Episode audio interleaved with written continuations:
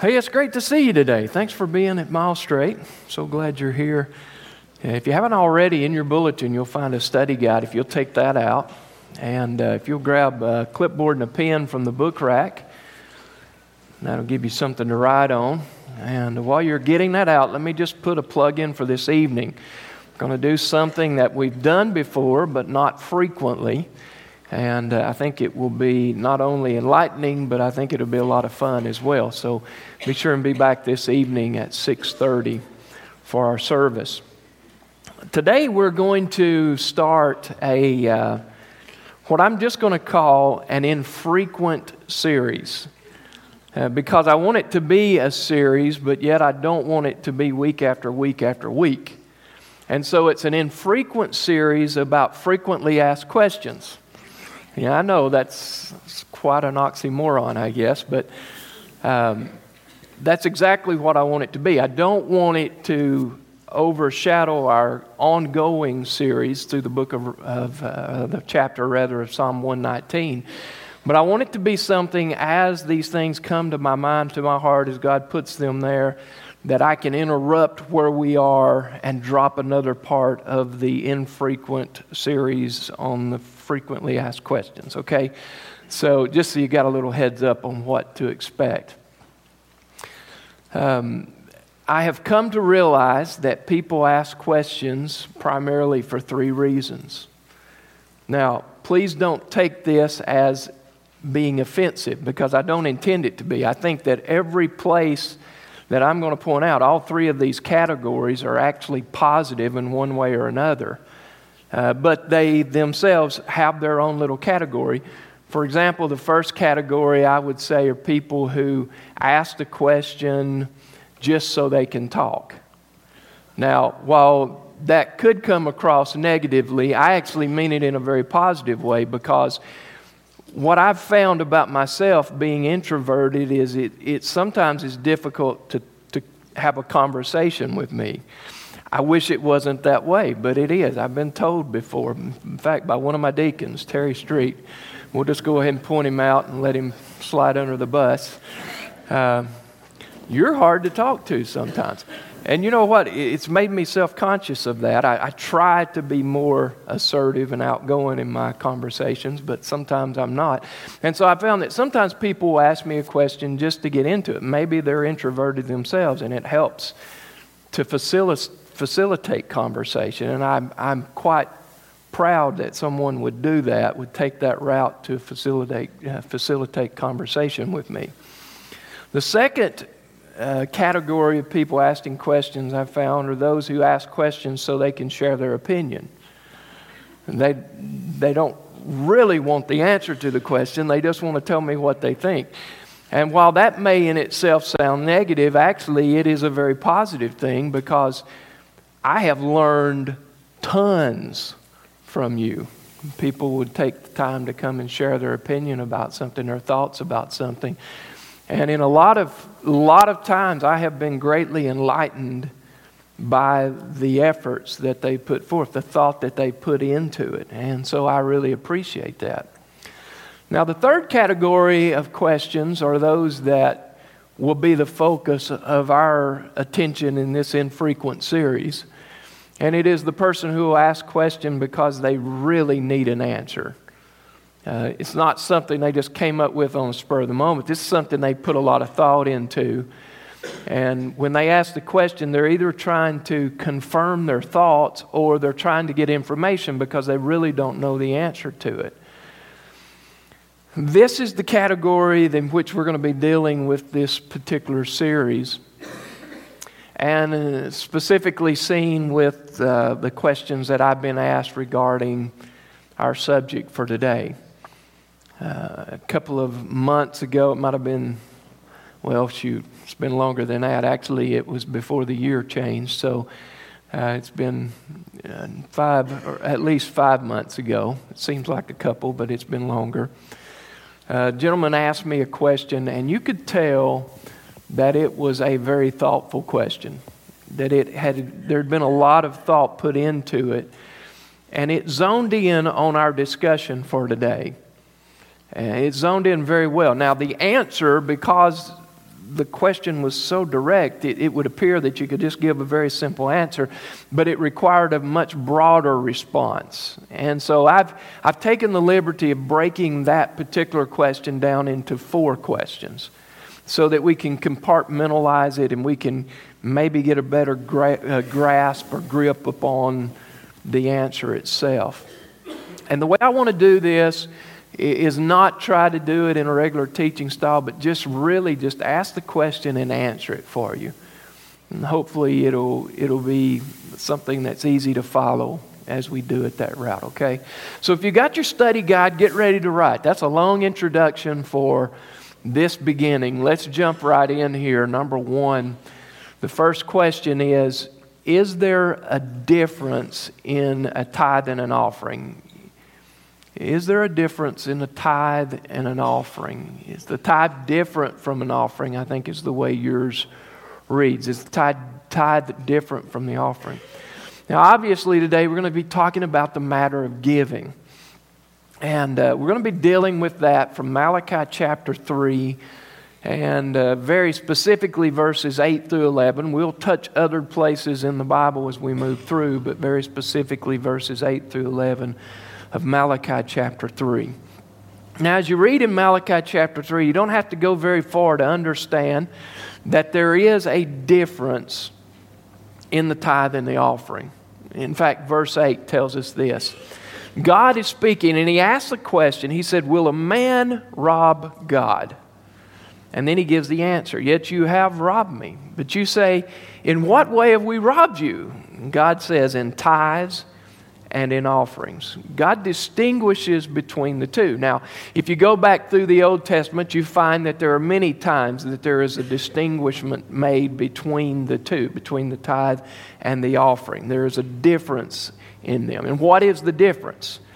Well, as we move through the other questions, we'll give some additional responses to this. But what I'd like to do, first of all, is just to give you two, two differences that we see in the tithe and the offering. The first of all is the amount. The amount. Now, as you're looking at this study guide, the study guide is there for your benefit. I wish what you would do is do more than just fill in the blanks today. Because if you go back later to get information, you're going to read the question and it's not going to prove to be very helpful. So if you would, also put the answer into the space provided for you, okay? So the amount is going to be different. Now, the amount, I mean the percentage, because a tithe means a tenth. A tenth. Uh, there's a good definition for it. A tithe means a tenth. In the day in which this was written, the people would bring a tenth of their gain into the temple, the storehouse of the temple, to provide for those who were taking care of the temple. And so they would bring a tenth of their gains in, and they would give it as their tithes to God. So a tenth is required of the tithe. But then the offering is different in that the offering is set aside in the Old Testament as something that God was very direct. Here's what I want from you. Maybe it was a sheep, a lamb, or a bird of some sort for this particular offering, the different offerings. It was something that would be costly to the people. In the New Testament, it changes in that the offering then is seen as something that God directs our hearts to.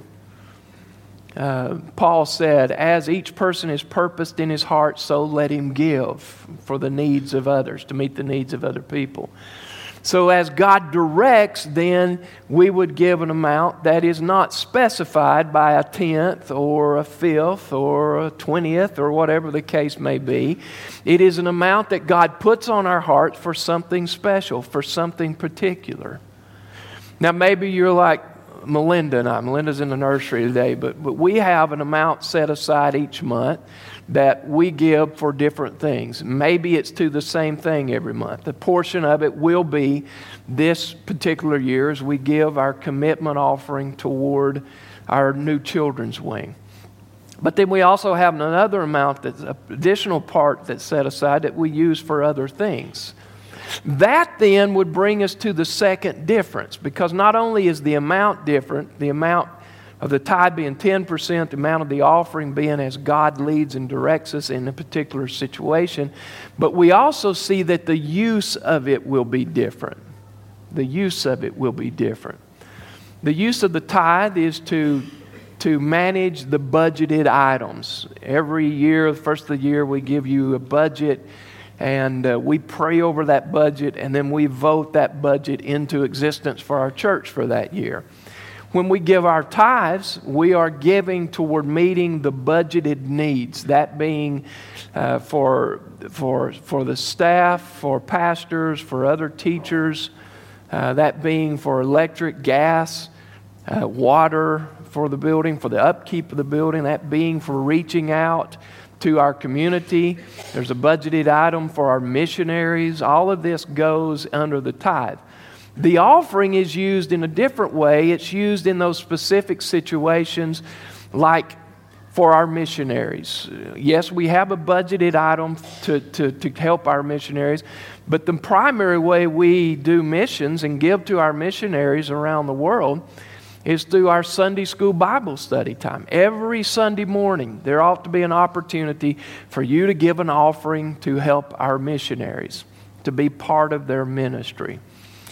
It's also the case with our building, our, our children's wing, the commitment we've made, an offering will go toward that. And it's also the case for needy people. In, in the New Testament, you find time and time again that God is commanding us to, to help those who are in need.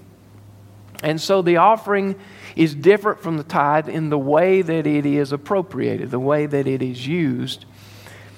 But there is one thing that is very much alike.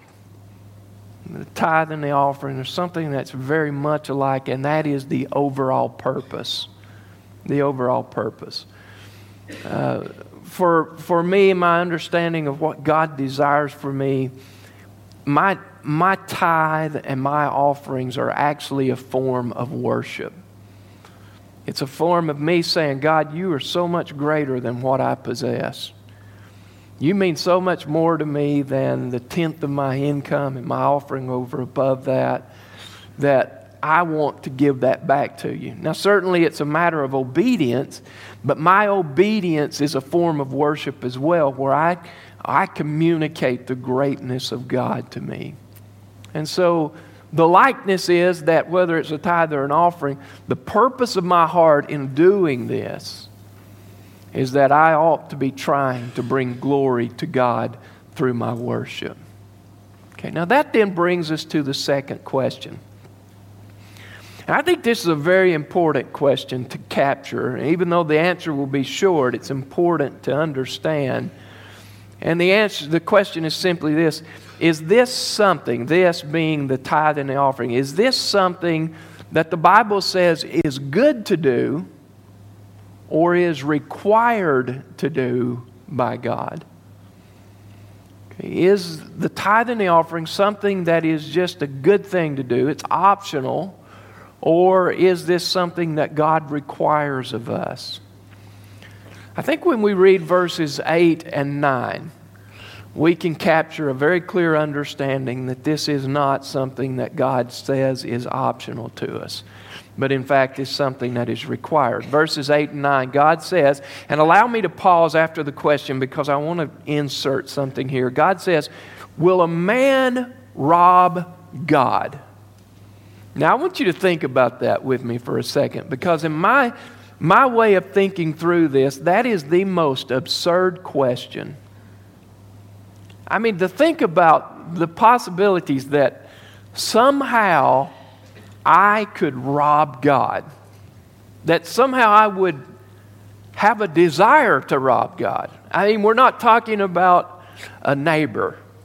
We're not talking about an empl- employer to where it might be easy to get away with something. We're talking about the Almighty, all knowing, all powerful, everywhere present God. This is the one. He says, Will a man rob God? And, and the answer would come, Of course not. And yet God turns around and says, Yet you have robbed me. And the people respond, Well, in what way have we robbed you? God, it's not possible for us to rob you. I mean, you're God. We're just little fleas roaming around on the earth. How could we possibly rob you? And God gives the answer in tithes and offerings. And then he goes on to say in verse 9, You are cursed with a curse, for you have robbed me, even this whole nation. Now, I think it's evident if you don't even read the other places in the Old and New Testament where we talk about it, that God requires this of his people. And I think it's evident because of the fact that if, if this was optional, if God was saying, okay, I'm going to give you the option to look at it, weigh it out. If you want to do it, great. If you don't want to do it, well, that's fine too. He would have never come back then and said, Well, you have robbed me. Why? Because, well, it was optional. You can do it if you want to, and don't do it if you do, if you don't want to. But in fact, what God says is, You have robbed me in not doing what I've commanded you to do. In other words, this, in fact, is a required process.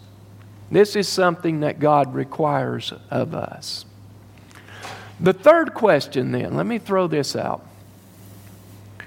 And I'm going to attack this from two different areas. Attack's a bad word because uh, this is probably the easiest part of the whole discussion until we get to number four. But uh, let me throw it out here. How do we give our tithe and how do we give our offering? So I want to approach it from two different perspectives. First of all, the how, the means, the way. How do we go about doing it? The tithe is actually the easy part in there because verse 10, the first part of that verse tells us, Bring all the tithes into the storehouse, that there may be food in my house. Bring the tithe into the storehouse. Now, the day in which this was written, the place people came to worship, the place people came to sacrifice was the temple. And the temple had a storehouse uh, located there on the property where the tithes that were brought in that weren't immediately used would be taken and placed into the storehouse. And it was placed there for the purpose of caring for the priests and the Levites and those who would care for the temple on a day to day basis and their families. And so they would store it there until it was needed, and then they would bring it out and use it accordingly. In our day and time, it's very similar. We come to the church to worship. Of course, that's not the only place we are to worship, obviously. I'm not trying to say that. But we come here to collectively worship God. And he tells us in the same way that we are to bring our tithes and our offerings here to the church. Particularly now we're talking about the tithe, that we're to bring it here. I've heard people say, well, I, I give my tithe to, uh, to a ministry I heard about over the radio or on the television, or one that I was associated with earlier on based upon what we read in this passage, if you're giving money to them, what you're giving, it may be the same amount as a tithe, but it's not a tithe, it's actually an offering, which is well and good. That's great. But the, the tithe is still to be brought to the church. God still expects the tithe to come here. Other people would say, Well, I'm giving my tithe to the missionaries, or I'm giving my tithe to our, our new building. And the same is true. It's a great offering, and we appreciate that. I know being able to partner with our missionaries is a blessing, but the truth is that's not a tithe, that's an offering. Because the tithe is to go for our budgeted items to meet the needs that exist here in the church. The offering is to be used for the other things. Now, how do we give an offering? Well, the offering can also be brought to the church for our missionaries, Sunday school Bible study time, for our building fund, uh, to build our new children's wing. Can be given to meet the needs of others. Some people want to bring that and give it to the church so that it can be given anonymously or so that there can be a record kept of their giving or uh, just so they have somebody that's taking care of that process for them. We're happy to do that, obviously. But now here's the difference in the tithe and the offering because the offering can also be given outside the church. The offering can be given to somebody in your community that has a special need. And you say, you know what? Because an offering, by definition, is a gift to God that's given to Him over and above the tithe, then I want to take my gift, my offering, and meet the need of someone else. And so we go outside the church to meet the needs of someone else. That's perfectly fine. You may give to organizations you hear about on the radio. A lot of us in our church, we give to WDYN, which is a, a radio station ran by our own Tom Sneed. And we, we want to keep that message going out, and so we give an offering that way. Others give to compassion, others give to uh, uh, maybe focus on the family or other things, organizations that are intended for the, for the betterment of God's people and the glorification of God. I think what it really comes down to is the second part of this answer. Okay, the how of how do we do it, but the second part, the how of, of the attitude. How's it expected? How's the attitude expected? And that is an attitude of thankfulness and cheerfulness.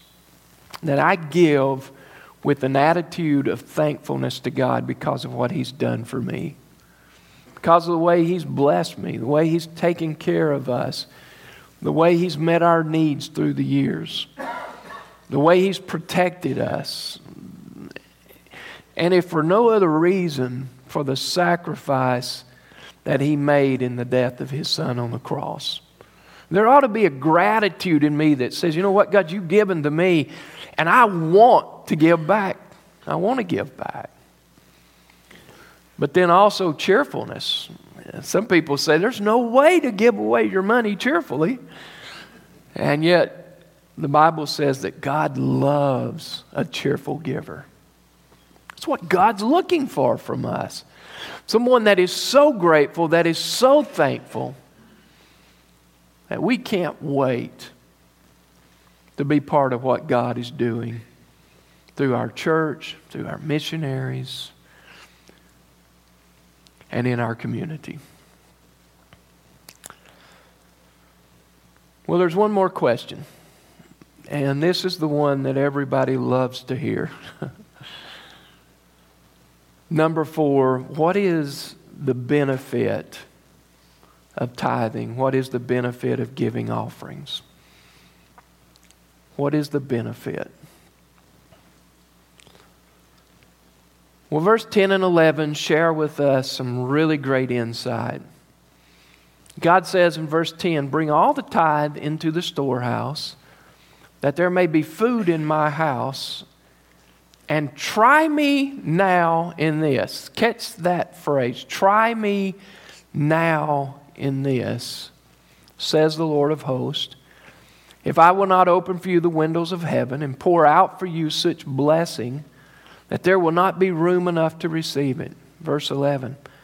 And I will rebuke the devourer for your sakes, so that he will not destroy the fruit of your ground, nor shall the vine fail to bear fruit for you in the field, says the Lord of hosts. The incredible thing about God is that He could easily, because He is God, just say, you know what? I expect you to give a tithe and an offering, and that's where it ends. He has every right to do that. But God, in His remarkable kindness for us, says, But I want to show you something because I want you to know that if you do this my way, there's going to be something for you in it as well. And what he says is, he says, try me now in this. In other words, put me to the test. I want you to put me to the test. You see, you do this God's way. You, you, you tithe, you give your offerings, and you watch and see if, and then he says, I will not open for you the windows of heaven and pour out for you such blessings, there will not be room enough to receive it. Now, I've heard people say, okay, that means that if you give a seed of faith, you give $50, in three weeks, you're going to get 50 times that back. God is not a slot machine. God never promises that He will make us wealthy. What Jesus says is you deny yourself, take up your cross, and follow me. Doesn't sound like that's wealth and fame and glory and power and prestige. But what he says is that I will open the windows of heaven and pour out for you such blessings. That I will bless your life in ways that you can't imagine. Maybe for some that will be financially. I've seen God bless many people financially. Uh, he's never seen fit to do that for me, but for many, He has. But I believe more than that, that it's God saying, guess what? I'm going to make the 80% go far further than the 100%. Or I'm going to make the 70% go further than the 100%. Because I'm going to bless and I'm going to meet your needs. And I'm going to do for you what you can't do for yourself. And in fact, he goes on to say, And I will rebuke the devourer. In this day and time in which this was written, people were living off the land, literally living off the land. And if there was a famine or there was a drought or an invasion of, uh, of pests that came through and destroyed the crops, man, it was going to be a rough winter. But what God says, you do this my way, and I will tell the devourer, you better not touch this one. This one, this one's doing what they're supposed to do. In our day and time, that could mean something a little bit different because we don't necessarily live off the land. Uh, maybe there are some farmers and some uh, herdsmen here. I, I, honestly, I don't know. I don't. I don't see anyone I know that to be true of, but. But maybe what God is telling us is that the sicknesses that have caused so many doctor bills, the problems you've had with the car over and over, the difficulties you've had at work that's cost you time. I'm going to rebuke the devourer. And I'm going to tell the devourer, no, you don't touch this one.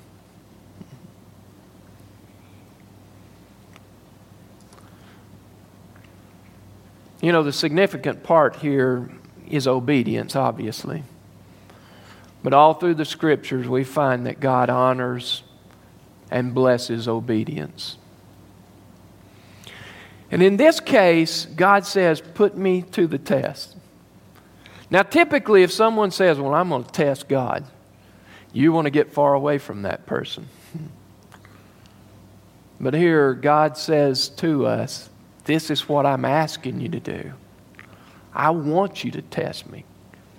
I want you to say, okay, God, I'm, I'm going to do that. I haven't been doing it. I'm, I'm sorry. I've, I've been robbing you, but I'm going to start. I'm going to put you to the test. And for the next three months, I'm going to give your way. And I want to see you meet the needs. Because as I look at my budget, I remember as Melinda and I were sitting down looking at ours early on in our marriage, there was no way. No way. And maybe you're the same. You look at your budget and you say, There's no way. I give that, they're going to be taking my house pretty soon. God says, Put me to the test. Seated here in the audience is a lady that a couple of years ago, after a similar challenge, came and told me, she said, a few weeks, a few months later, and it might have even been a year later, she said, You know, I was one of those people. I wasn't giving God's way. And I determined that I was going to test God and see. And you know what? He did everything you said better put, he did everything he said.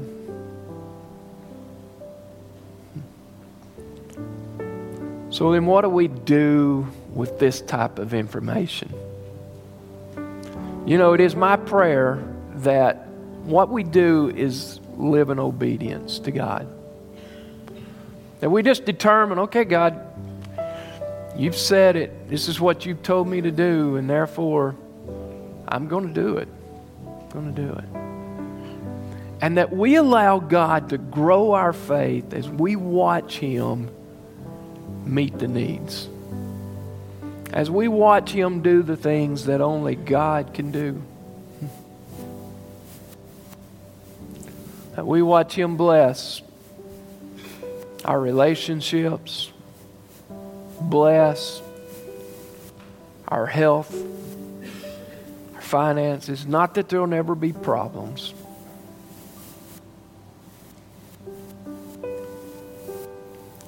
But that God will always meet the need. He's faithful. Let Him prove it to you.